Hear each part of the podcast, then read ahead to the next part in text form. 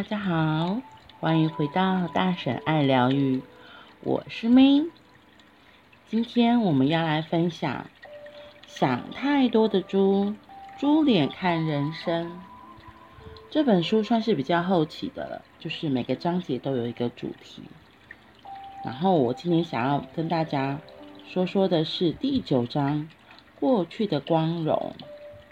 那一开始呢，里面就有一只猪，它就跟大家在一起，他就大言不惭的说：“哦，我高中的时候打过六只全垒打。”其他的猪就说：“哇，好厉害哟！”然后他继续说：“哼，我那时候还赢过高中时候的彭正敏恰恰呢。”这只猪只看着自己的过去，结果突然彭正敏出现了。其他人就啊，彭正敏，彭正敏耶！然后这只猪就很紧张的说：“哎，我说我曾经赢过高中时候的彭政闵呢。”然后其他猪还是啊，彭政闵恰恰好帅哟！就有一只猪悠悠的说：“嗯，那他的现在在哪里呀？”的确。高中时期打出的全垒打让他非常的满足，但是十年后的现在，那个满足感只存在于记忆当中。现实生活最近的他工作不太顺利，但是他每天都活在过去的满足感中，幻想着真正的自己。过去的满足感所带来的幻想。对他渐渐产生了极大的意义。幻想让人沉溺，会麻痹对现实的恐惧。他心里还一直想着：“我是个很厉害的人，十年前我打出了全垒打，成了大英雄。”但是幻想让人越来越看不清原原本本的自己。幻想中的自己，在心底深处攻击着现在的自己。就十年前那个打出全垒打的那个自己，一直在说：“现在的你太没有用了，现在的你太没有用了。”幻想中的自己在心底深处攻击现在的自己，我觉得这里挺有意思的。幻想中的自己在心底深处攻击着现在的自己，然后他画的是一只。就是十年前的那只猪，然后就敲打着现在自己的头。对啊，就是如果我们只是一直沉溺在过去的美好当中，而不是脚踏实地的做现在自己可以做的事情，看起来的确还蛮蛮好笑的，嗯。又或又甚至是真的拿着，就是过去那个曾经有一个很好成绩的自己，然后来鞭打现在的自己，这是更可怕的。我觉得那个就是，嗯，我们人生都会有高高低低起伏嘛。然后我觉得有个很重要的就是，我们必须要。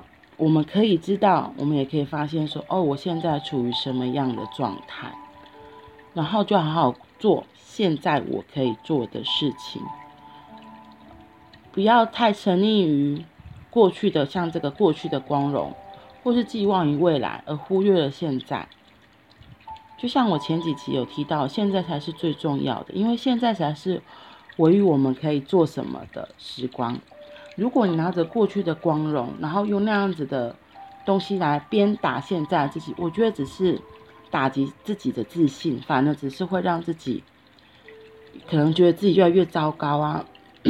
就是哇，我怎么现在什么都不是，然后一直否定自己。我觉得这个很可怕，因为我自己也有类似的状况。就比如说我可能之前呃。跳舞跳得很好，然后可能就被那时候的老师啊或同才称赞了，甚至还得了跳舞比赛的第一名。可是如果就有一阵子我可能会沉浸在那个哇，我是第一名，我跳舞跳了第一名耶，我真的好厉害哦。然后呢，下一步就只沉浸在那个我那个时候很厉害得的第一名，然后之后也不正，之后也没有认真的积极的去继续练习我的舞蹈，去精进我的舞蹈。那这个东西是会退步的，因为舞蹈这个东西，就是这个东西一定是越练越熟练，然后越跳你也可以变化各种不同的舞姿啊，可以挑战更高难度的东西。可是如果如果，可是如果我只是紧紧抓住的曾经的那个第一名那个美好，然后就没有再练习了。或者就是松懈了，那你觉得下一次还有可能在第一名吗？那个第一名其实不是重点，重点在于你怎么对自己的，就是你对自己的期许要求是什么？因为在很多东西在得到第一名的那一个时候就已经啪就烟消云散了，因为那个最美好的点就在那，然后就过了。就像人生起伏一样嘛，那个高点就在这里，对，可能就会啪，然后就掉下来。那再接下来，你对自己的期望是什么？你可以再继续去做，而不是只就只是这个人格的头脑一直抓着哦，我我之前就得了第一名啊，我很厉害，我很厉害。可是现实真正的状态是怎么样？其实。我觉得我们自己都是知道的，不要只是活在那个幻想里，活在那个幻想里只是让自己没有办法再往前进。就像它里面提到的，会，当幻想会让人沉溺，会麻痹对现实的恐惧。活在幻想里的确很很棒哎，因为就会你就可以什么都不用做啊，因为毕竟现实生活中是有很多的。状况是我们要继续去面对、去挑战的。那很多人会觉得，去面对这件事情其实是很不舒服的，因为可能就是要有很多事情必须要再去重新学习呀，或是去挑战。所以，你是要继续沉溺在过去的光荣里，还是真的开始不一样的生活？真的积极去面对？自己可以创造什么样的人生，我觉得是很重要的。那我继续分享下一页。布达珠他就问佛陀说：“人不可以夸耀过去的光荣吗？”佛陀回答：“啊，糟糕，果酱发霉了。”然后他就看看布达珠。下一个，布达珠又问：“人不可以把过去的光荣？”